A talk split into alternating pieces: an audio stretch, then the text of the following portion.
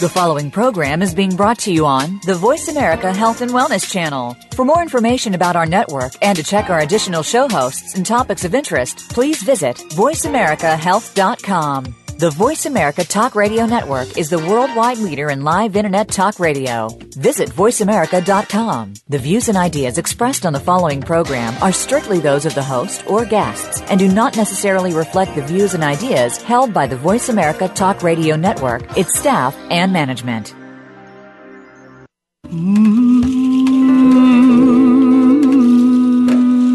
Loss helps us define our lives.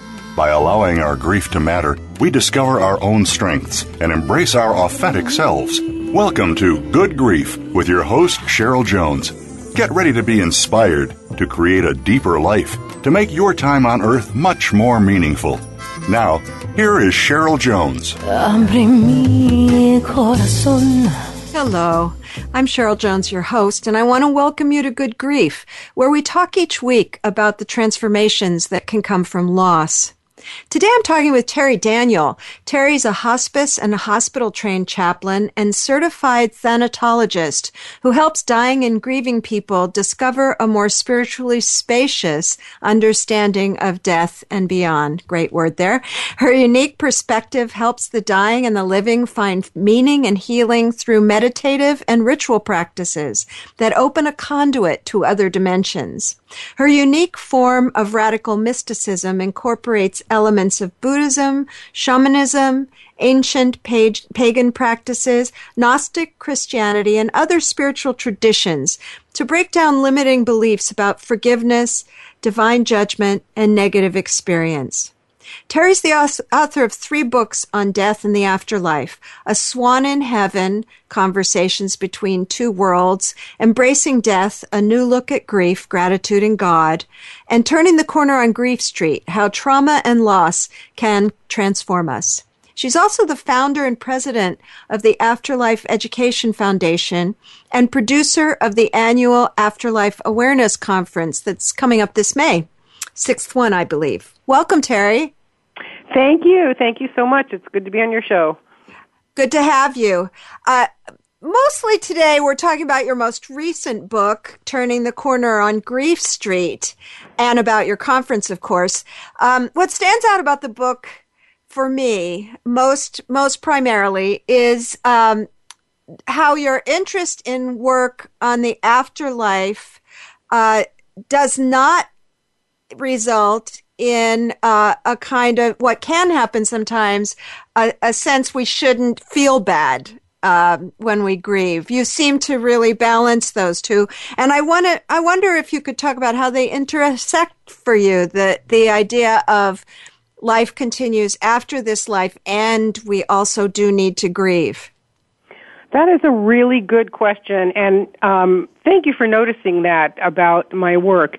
I am very involved in the afterlife and a big believer in the idea that our that we don't die and that we continue to exist in another dimension and I do believe that it does help with grief but I would never say that it removes grief in any way at all mm-hmm. but what it does and I've been thinking about this a lot lately actually is it separates your response to loss into two compartments one is the experience of the dead person, and we're going to assume that when we're talking about l- grief in this conversation, we're only talking about someone who has died. Well, let's leave divorce and other kind of loss right. out of it for the moment.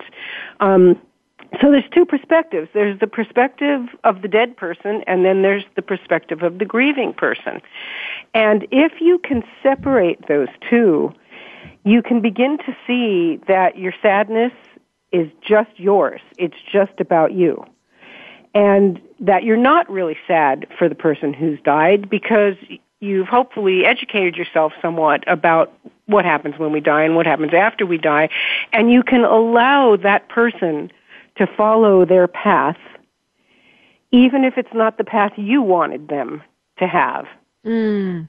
See what I'm saying? So, I mean, I do. You know, we, we never want the people we love to die. Nobody wants that. You don't want your dog to die or your husband or your child. Of course not. We want people to be where we want them to be. and do what we want them to do. So if you can separate those two things, you can start to let go of your grasp of, you know, being angry really that the person didn't do what you wanted. That's really what it comes down to when you start separating it like that. One thing I was thinking about a lot as I was reading your book is uh, something quite personal to me, which is that uh, my partner who died, we had many different sorts of relationships in the time that we knew each other, which was quite a long time. I met her when I was 16. She died when I was 42. Uh, friends at times, lovers at times, uh, spiritual partners at times, you know, all these different relationships. And that really the way I experienced grief was that I had to uh, transform that relationship to a very different format. Uh, just the way at one point we had broken up, that was a huge transformation, but didn't break our connection. you know, and then we we were back together later in life. Uh, I I sort of think of it that way. Is that a good sort of uh, container for what you're talking about? Well, yeah, you could think of it that way. You know, we hope that we have physical and uh, spiritual relationships with our loved ones. And so when they die, the physical one absolutely stops. And hopefully we have enough of a spiritual one that we can continue that because that is exactly what happens. The relationship doesn't end. It just changes form. It changes from physical form to metaphysical form or to radically, form. right? radically. Yes.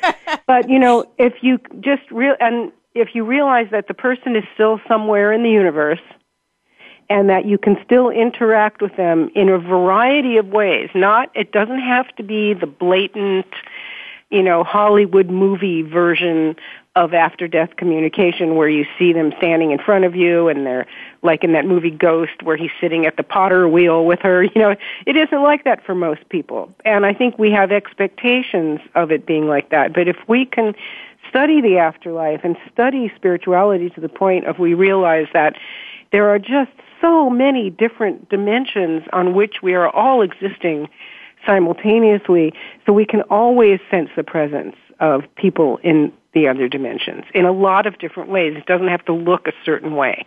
Mm.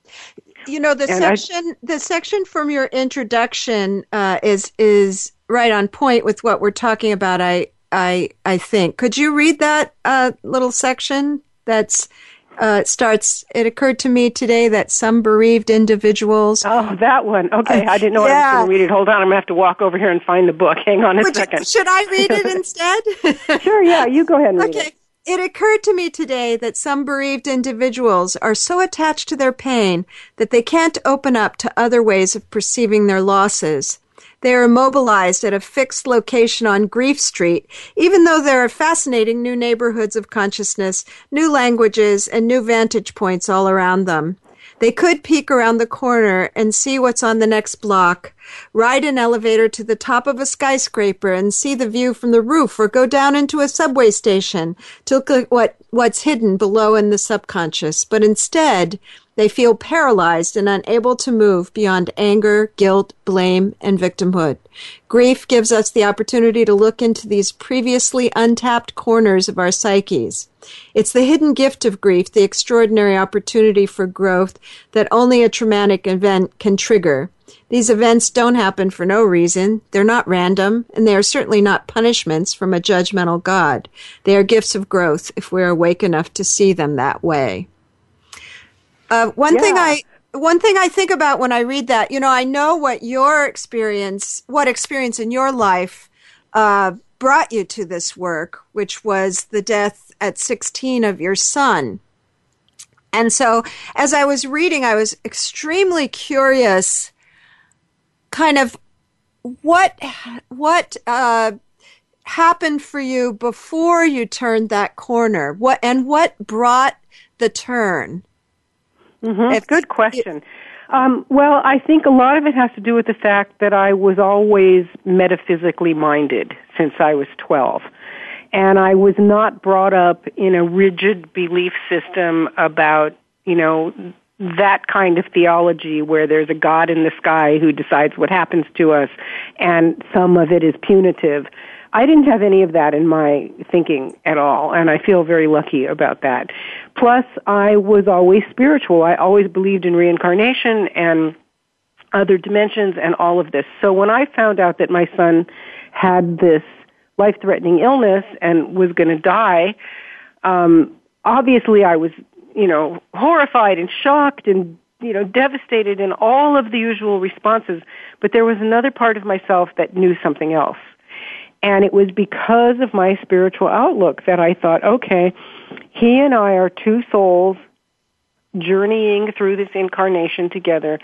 We're part of something much bigger than just our little identities and our little family where he's the son and I'm the mom and everything is supposed to be a certain way and he's supposed to grow up and go to college and get married. We're part of something much bigger than this. And so I was able to look, to sort of step back and look at that view from space. I wasn't any less sad or disappointed, but I was able to work with the reality that I had in front of me. And when I learned that there was no cure for this disease, um, I thought, well, let's see, what can I do? I can take him and travel all around the world and go to faith healers in Brazil and mystic healers in China and try to stop this from happening. Or I could just roll with the punches and realize that his soul is a viable, freestanding entity of its own, and it obviously has a plan. And who am I to stop it and interrupt it? Now, that doesn't mean that if he had a different kind of disease, if he had leukemia or something, that I wouldn't do every intervention possible. Of course I would. But I knew in this situation that I just needed to listen to a higher voice mm. than the voice that said, but wait, I had my life planned to be a certain way and I refused to let it be a different way. I was just able to let it go. And I guess it's because of my spiritual view throughout my life. So for you, you know, there's this uh, this uh, field of study, post traumatic growth. Maybe you have have encountered it. Uh, it. It's had a lot of meaning to me, um, and one of the uh, aspects that they are finding change in people is their spirituality uh, some people change their spiritual outlook totally. That would that would uh, apply to me. Mm-hmm. My spiritual outlook changed radically uh, during um, during my wife's illness and death, and in my own grief. But some people, it's a deepening. So you had the you had the perspective, and I'm guessing it it maybe deepened your understanding of your own spiritual uh, uh, viewpoint to go through that. Would that be fair to say? Yes, exactly. And in fact, people around me, people who knew me at the time he was diagnosed, would ask me this exact question. They would say, So now that you're facing this, does this change your views? Does this make you like want to become a Christian and go to church or, you know, pray to Jesus to heal your son or what does this do? And I said, you know what? It, it just makes me even more convinced that what I have sensed to be true all my life is true. I mean, I read the Tibetan Book of the Dead when I was 19. Mm. And I remember being 19 years old and reading that and saying, oh my God, this makes sense. This makes more sense than anything I've ever heard about what we are as humans, as spirits, than anything. And I, I latched onto that and never let go. And uh, it was so helpful to me when looking at my son's situation because I understood the whole thing about, um, you know, choosing your parents and creating a blueprint for what your soul wants to do in this incarnation. So I feel very lucky that I had some references that I could use and that's a big part of my teaching now as I try to teach people what some of those other cultural references might be beyond what we have just in this culture. There's a section of your book where you where you talk about uh, trauma like this, uh, big traumatic experiences as a crisis of faith for a lot of people, which of course uh, I've seen plenty of that. And but it seems to me it's uh, more of a crisis if your view is uh, God if I pray and go to church and do all these things, uh, nothing bad will happen to me. And then when bad things do happen, because this is life after all, um, mm-hmm. you can't maintain that. Wait a minute. Did, and what I've seen many times is people think, oh, I must have done something wrong. Exactly. Exactly. Um, yes. So, so in that sense, uh, someone in that circumstance, their faith really doesn't uphold them at that moment, particularly. Would you agree? Right. Yes, and then they have a choice. And their choice is to relinquish that faith and seek something that does make sense, or cling desperately to that faith, in which case they end up internalizing it as punishment. And I've seen so many people say things like that. You know, um, one woman that I met at a conference had lost four children in four separate unrelated events over a 25 year period, all four of her uh, kids. Uh. And she said these words to me. She said, I always thought that if I was a good person and pleased God, that things like this wouldn't happen to me. So I must have failed. You know, I keep looking through my life and saying, what did I do wrong? Where did I slip up? Where did I, you know, not go to church that one Sunday or eat meat on Friday or, or whatever it was she thought she had to do to, quote, please God, unquote. Um, because it didn't work out the way she thought it was supposed to, it turned in on her and she felt that she had failed to be virtuous. And it's just and that's just an endless cycle of depression. Well the thing is i can't uh, imagine i had a very significant loss not a death loss but a, a very crushing loss before my wife died. And uh, it it uh, unearthed a mountain of self-criticism hmm. Uh, but what happened a couple years into that is i broke through it and I can't imagine really having faced my wife's death with that kind of load on my heart. Mm, uh, good point. Uh, yeah, it's it's, uh, and I know that a lot of people do. Especially, I had so much time to prepare. Uh, it makes a difference. Um, I know that people do go into loss with a mountain of um, what's wrong with me inside. And uh, that just seems, well, I know from firsthand, so painful. Well, we go into everything with that, don't we? You know, I was just thinking about it today. I went for my morning hike with a neighbor, and she said, Oh, I feel so good about myself today because I went for this walk this morning. And I started thinking about that, and I thought, so if you don't feel good about yourself, if you don't go for the walk, then it's like your natural state is guilt. I know because I do that all the time. You know, it's like I always feel guilty, like I'm not doing, I'm not exercising enough as much as I should, or I, oh, I ate a piece of bread today. You know, I'm going to feel guilty for a week for that, and then I'll go do something like go do a really big workout, and then I feel better, and my guilt is relieved. And so it's interesting. It's not like we do things that make us feel better. It's like we do things that take us out of our natural state of guilt.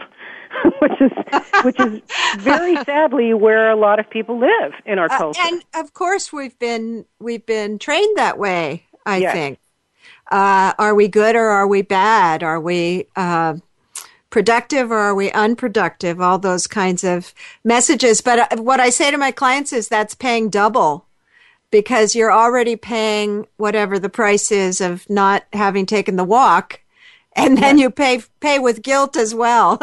so. Right, because guilt is our default position, so that's just like intrinsic, right? It's always it's always there. always there under the surface. Have you met people for whom that's you know I I think that used to be a hundred percent true of me younger, less true now. Uh, it takes boy, it takes a lot to push me there now. Of course, it's in there somewhere. But have you met people that don't really have that default? Uh, probably. I don't. That's a really great question. I don't know. I mean, I would think probably not very many. Or I I would say that I know a lot of people who are working really hard not to have that default. Uh-huh. And certainly I, you know, I, most of the people that I know and work with don't have that default from a spiritual perspective because we right. all it's, overcome it's more daily living thing. kind of thing. Yeah. Yeah.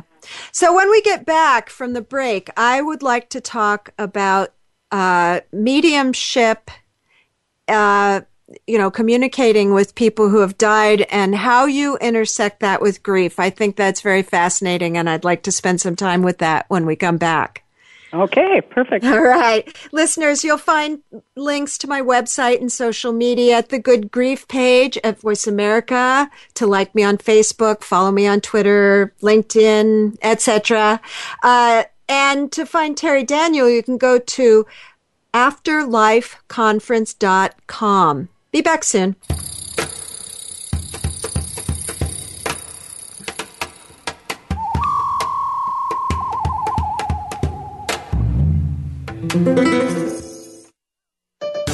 Your life, your health, your network.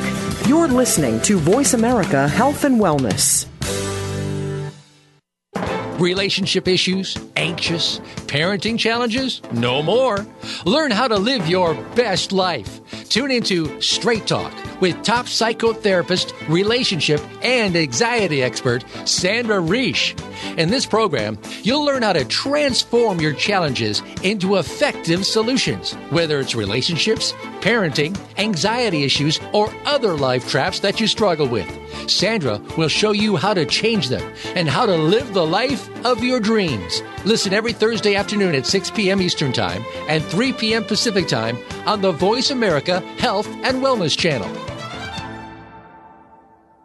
Follow the Voice America Talk Radio Network on Twitter. We're at Voice America TRN. You'll get the latest fix on what's happening with our shows, this week's featured guests, and general happenings that you should know about at the Voice America Talk Radio Network. Now you don't have to miss anything when you're away from your home or office. Just go to twitter.com forward slash Voice America TRN or follow along with us at Voice America TRN, the Voice America Talk Radio Network.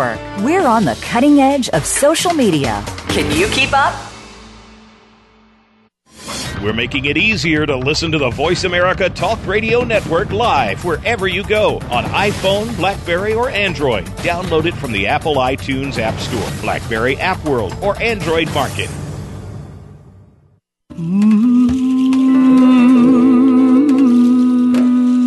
You are listening to Good Grief with Cheryl Jones.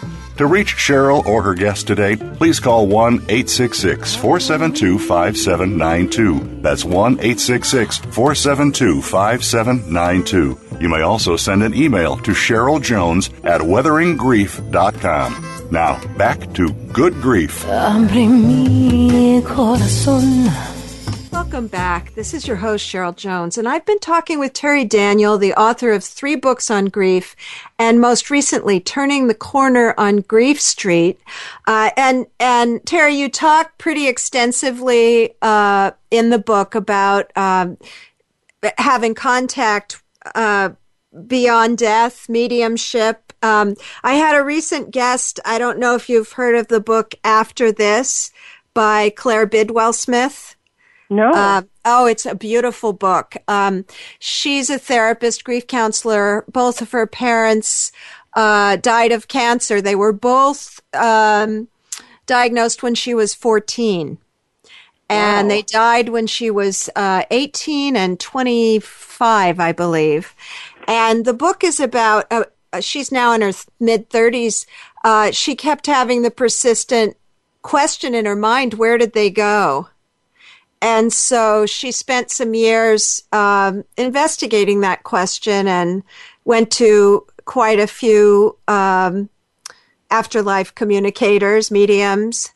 And it's a it's a beautiful book. Um, she's quite a wonderful author. Uh, Love that's the title. Her, yeah, that that's her second book. The first was Rules of Inheritance, uh, which is supposed to become a movie one of these days. But in any case, um, you know, that got me thinking about us kind of rationally trained folks, uh, like I was for sure. It, interestingly, I was raised by a minister. I believe, you know, I think he believed in an afterlife for sure.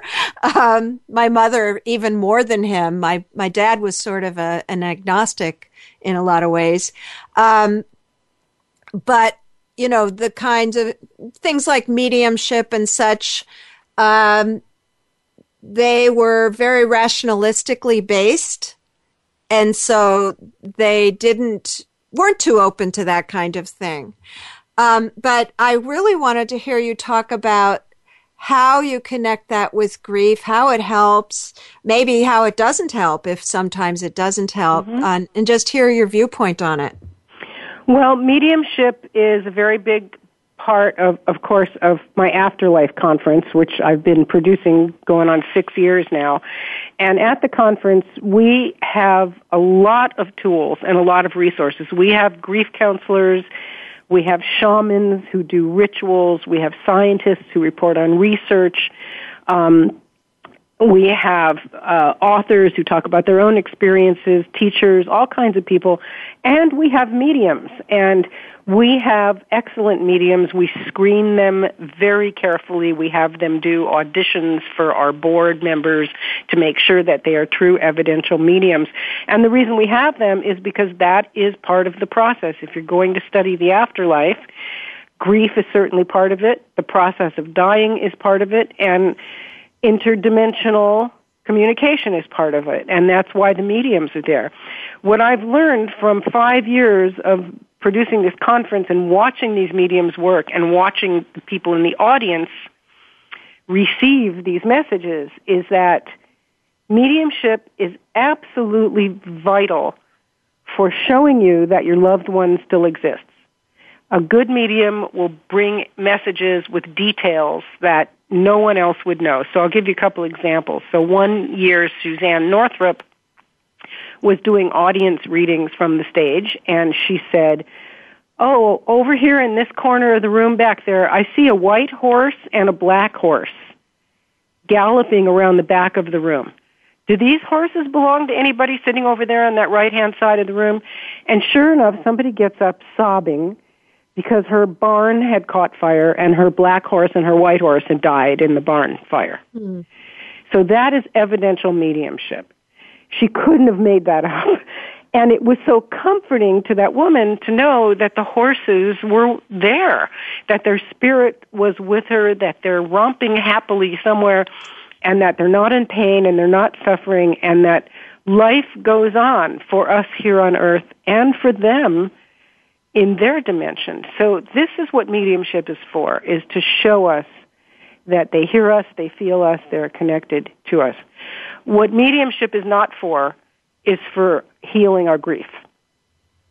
And uh, the downside of all this is I've seen many bereaved people who keep going to one medium after another over and over again and getting the same messages from their loved one, good messages, you know, evidential messages and, you know, I love you and I'm safe and all is well, and whatever and they're still suffering. Well, yeah, of course they're still suffering.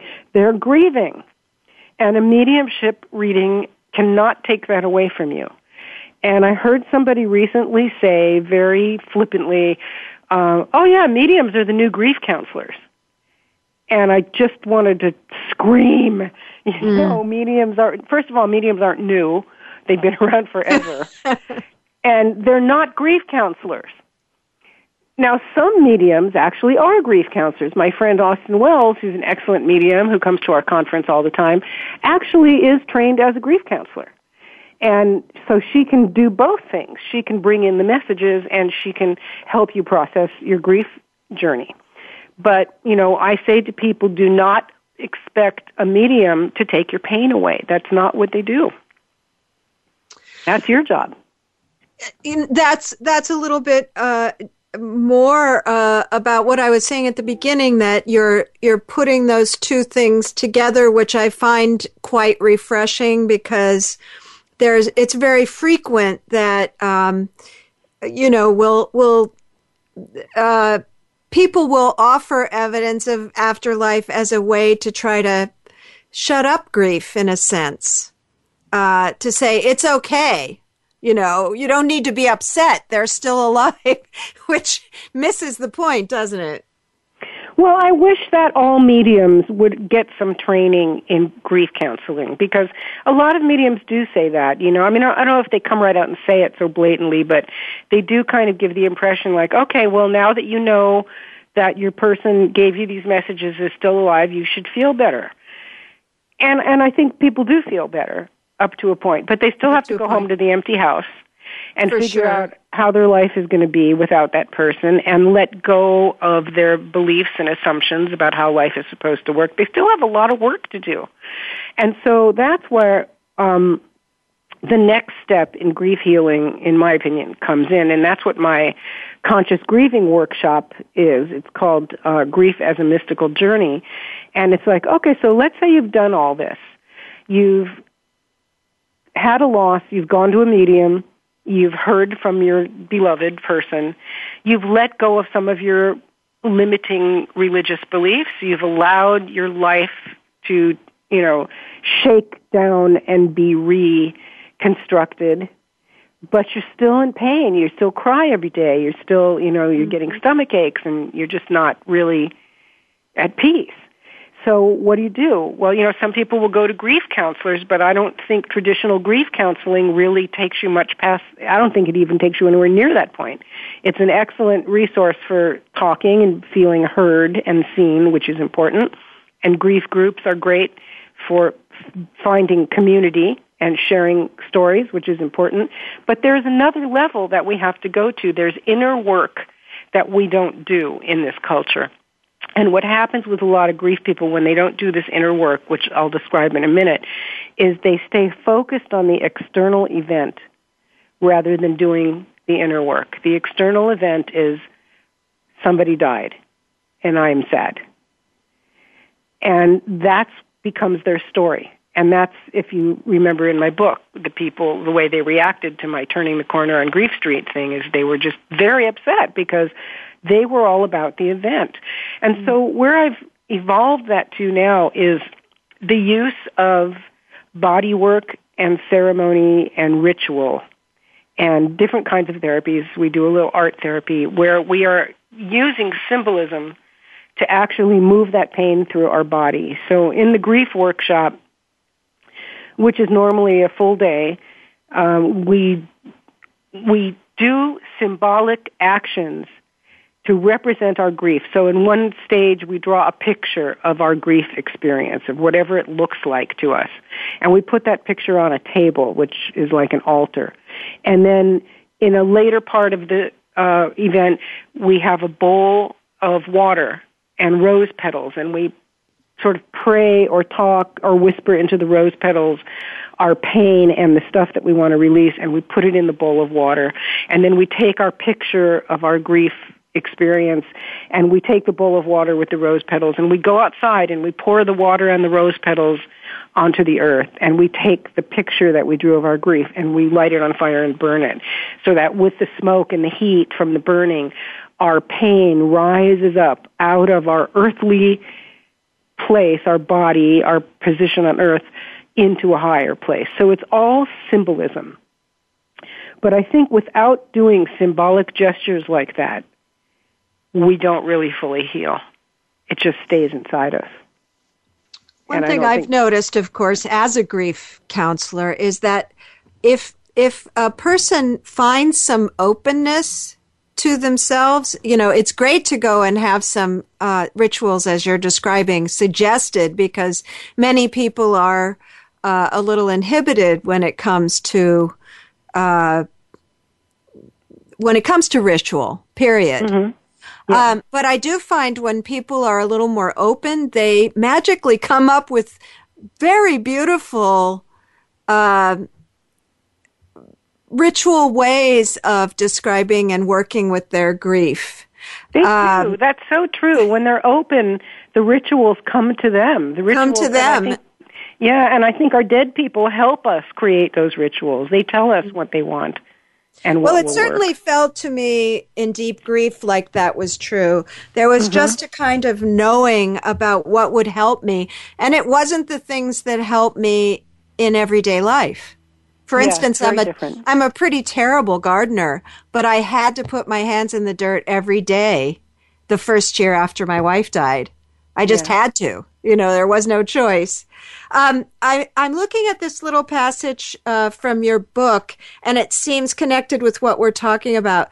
Grief work is most effective when it strives to find meaning in the loss, and there's an enormous body of academic research that supports the idea that finding meaning creates a healthier adjustment when the loss can be viewed with an open heart, with tenderness rather than pain, it can be seen as simply a change in the relationship with the lost person, rather than the complete and total disappearance of the relationship. It's a redefinition of attachment rather than complete detachment. The relationship does not disappear, it just changes form.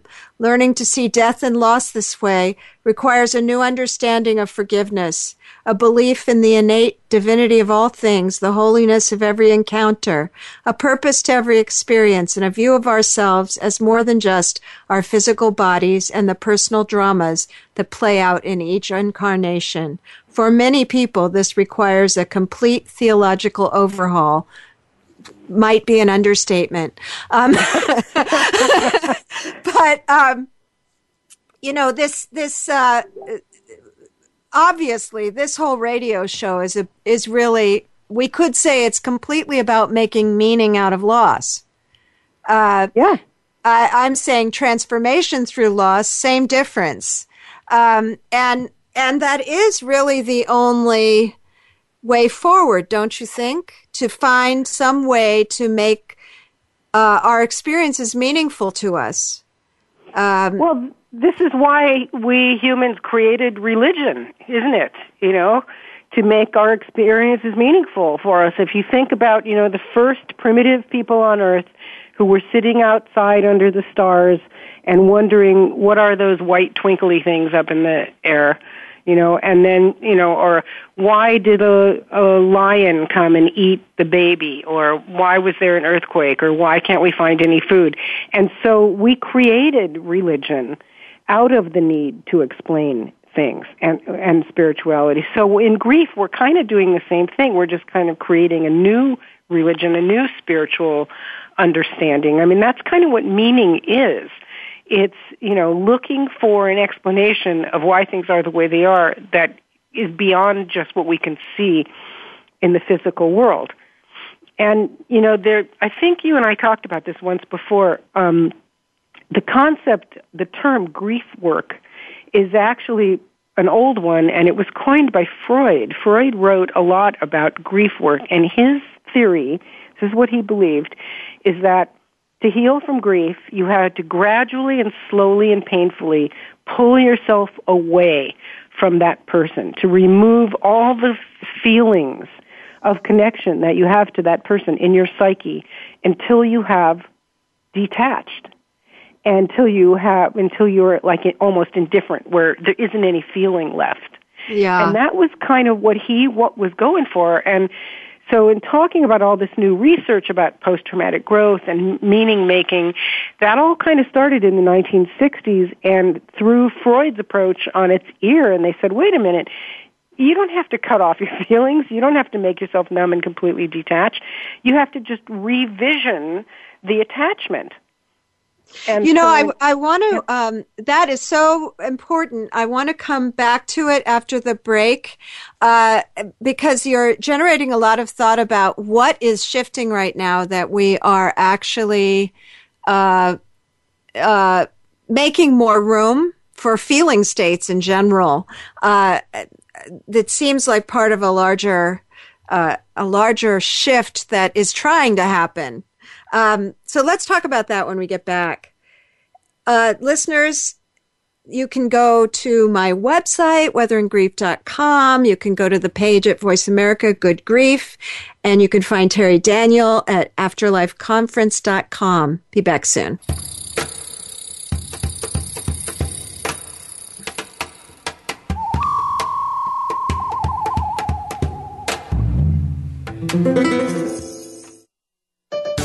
Your life, your health, your network. You're listening to Voice America Health and Wellness. Explore the power of natural healing with Howard Straus. Join us each week for an informative program that'll help you learn effective healing methods using natural remedies. Howard's guests include top researchers, authors, and experts who will share their views on a variety of natural products and healing methods that really work. Tune in to the power of natural healing with Howard Straus, Mondays at 11 a.m. Pacific Time, 2 p.m. Eastern Time on the Voice America Health and Wellness Channel. Real Life Solutions. Voice America Health and Wellness.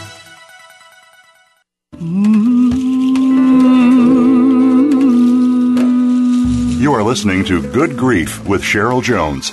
To reach Cheryl or her guest today, please call 1 866 472 5792. That's 1 866 472 5792. You may also send an email to Cheryl Jones at weatheringgrief.com. Now, back to Good Grief. Welcome back to Good Grief. I'm here with Terri Daniel, the organizer of the Afterlife Awareness Conference, which takes place in St. Louis May 12th to 15th, 2016, this year, and the author of three books on grief. She came to her work after the death of her 16 year old son. And, um, uh, you know, my, the people in my world uh, know me as an optimist, and I think that's very true. I think I am an optimist, and I'm usually pretty realistic about it. I feel as if there's uh, just a little bit more room happening for things like conversation about loss, um, uh, less linear ways of thinking, um, more more spiritual uh, awareness in the non-judgmental uh, form. And I wondered if you you think that as well, um, or whether it's just that I'm more exposed than I was. I think we're all more exposed because of the internet. Ah. So uh, what I say about that is there's no shift happening now that hasn't already happened a million times in human history. Um, if you know, if you look at the history of how people understood death, um, people were a lot more open about it in the past. This is a recent development.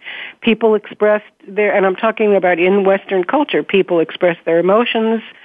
Um, freely. They accepted death. You know, the the standard way of doing death in say this you know 17th century is you'd say, oh, you know, I'm sick.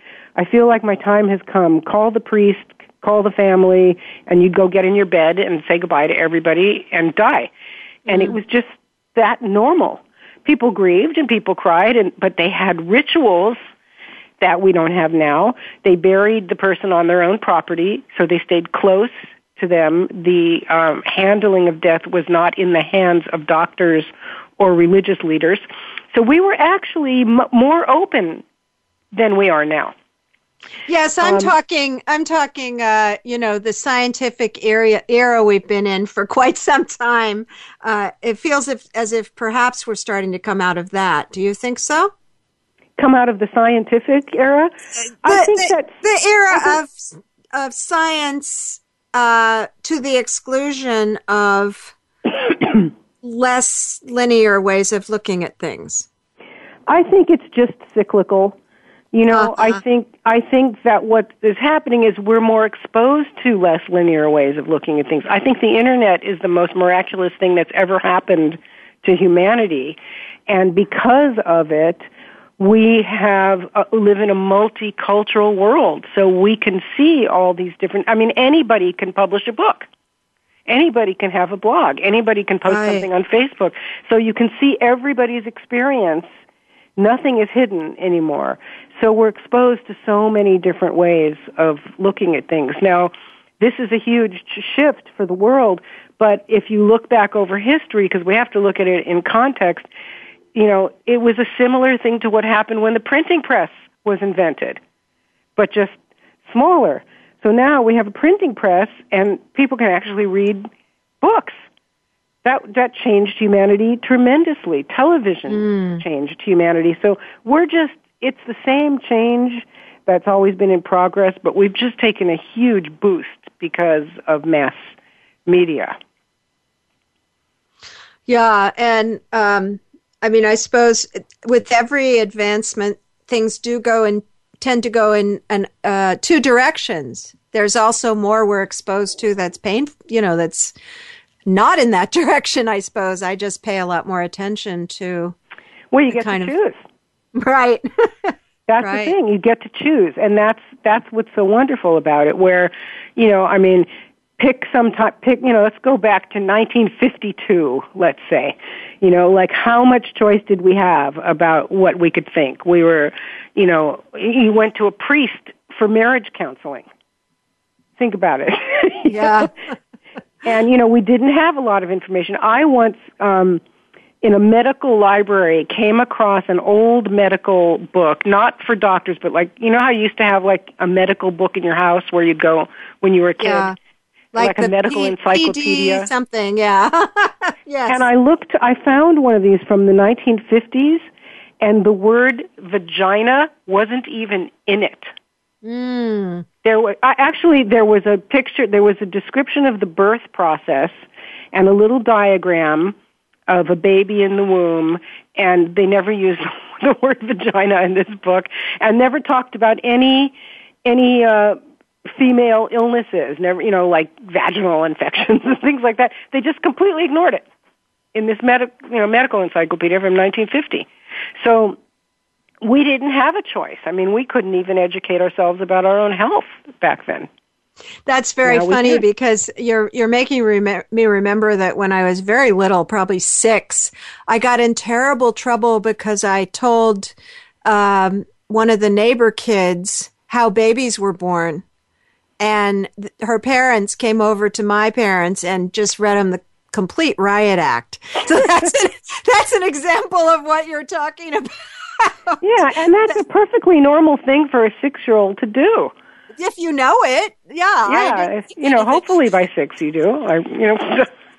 well, that child did not. Apparently, yeah.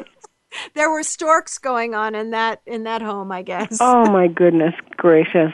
And yeah, so now we can't fool kids anymore about anything. You know, I mean, they're going to find out all the stuff that we're trying to hide from them, and and and that includes death. I mean, I often say death is the new sex because we couldn't, you know, do sex education in schools. We couldn't talk about sex in the 50s and the early 60s. And now death is the new thing. So a big uh, issue that's going on too is death education in high school, junior high, elementary school, that kids should be taught about death so that they don't grow up with fear and superstition. And there was a, I was involved in this dispute with the school recently uh, where there was a child in the classroom who was dying of brain cancer, and the teacher, who was not prepped or trained for this at all, told all the kids to pray that little Johnny would be healed. And of course, he wasn't healed, and he died anyway. So, can you imagine what it did to the cognition of those children? Because then the next thing, now they're seven years old or however old they were, and they have now they're having a spiritual crisis. Like, well, we asked God to save him, and he died anyway. So, so now they're having. So a, we didn't pray right, or we didn't pray right, or happened? there's no such thing as God. So, so the whole the answer to that problem was, and what I said is, grief counselors need to be called into that schoolroom and set sit down with those children and with that teacher and have a couple of meetings where they talk to the kids about death and prepare them for the death of the student. And I got so much flack from people saying, "Oh, that's terrible death education shouldn't be taught to children. It's up to their families to teach them. And my answer is, yeah, but their families aren't teaching them. And then I thought, oh, because oh my their God. families weren't taught. Right. And, but this is like hearkening back to the sex education debates we used to have in schools, right? It was exactly the same argument. They should learn this at home. Yeah, but their parents aren't teaching them at home. You know, so, you so know, death is the new sex. You're bringing to mind a guest I had a long time ago. Her oldest son died drown in a drowning, and her youngest son was really struggling. And uh, they decided to um, do a class meeting because he hadn't told anyone at school. Oh, and and they did a class meeting uh, you know, a very well informed, well done class meeting about what had happened and that, you know, he was very tender in his feelings and, you know, they just really talked it through. And, uh, the kids were so present and loving for him. Yeah. It, com- it completely changed his experience. And I have to think it changed all of their experiences that, that, uh, death could be talked about in that way. It changed them forever. You know, they're going to grow up through their lives coping with death differently now because of that experience. That's exactly what needs to happen in schools. Where it's a big, my grandson is visiting right now, and he has become aware of death because my mother died.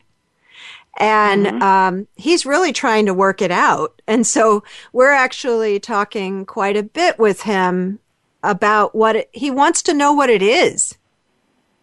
Good you know, this, this morning he said, Am I dead? And we said, No, you're not. And he said, Why not? you know, how old is he? He's four. He's four. So, yeah. um, yeah, there's, you know, I just read a lot of stuff about stages of understanding death at certain ages in childhood. Right. And at four, at, at that age, they still think that death is reversible, that you can come back from death. And a lot of that is because they see that in cartoons and, and things like that. And it isn't until about six in, in that area where they start to really understand that you don't come back from death, at least not physically. And it really helps children to um, take them in a garden and show them how the life cycle of a plant and how you know it grows from a seed and then it blooms as a flower and then it makes another seed that goes into the ground and the first one dies and goes into the compost and becomes something else. I taught my son about that stuff because we had a huge garden when he was little and i really think that that helped him um, absolutely. face death himself. and, uh, you know my my youngest kid was two and a half when my wife died She's now 22. And um, we, we explained death to her very concretely. And yeah. she never once, she continued to have a very strong relationship with her after death and talked about it and everything, but she never once uh, had a question that she had died and what death was. So I think it's also that we don't talk about it.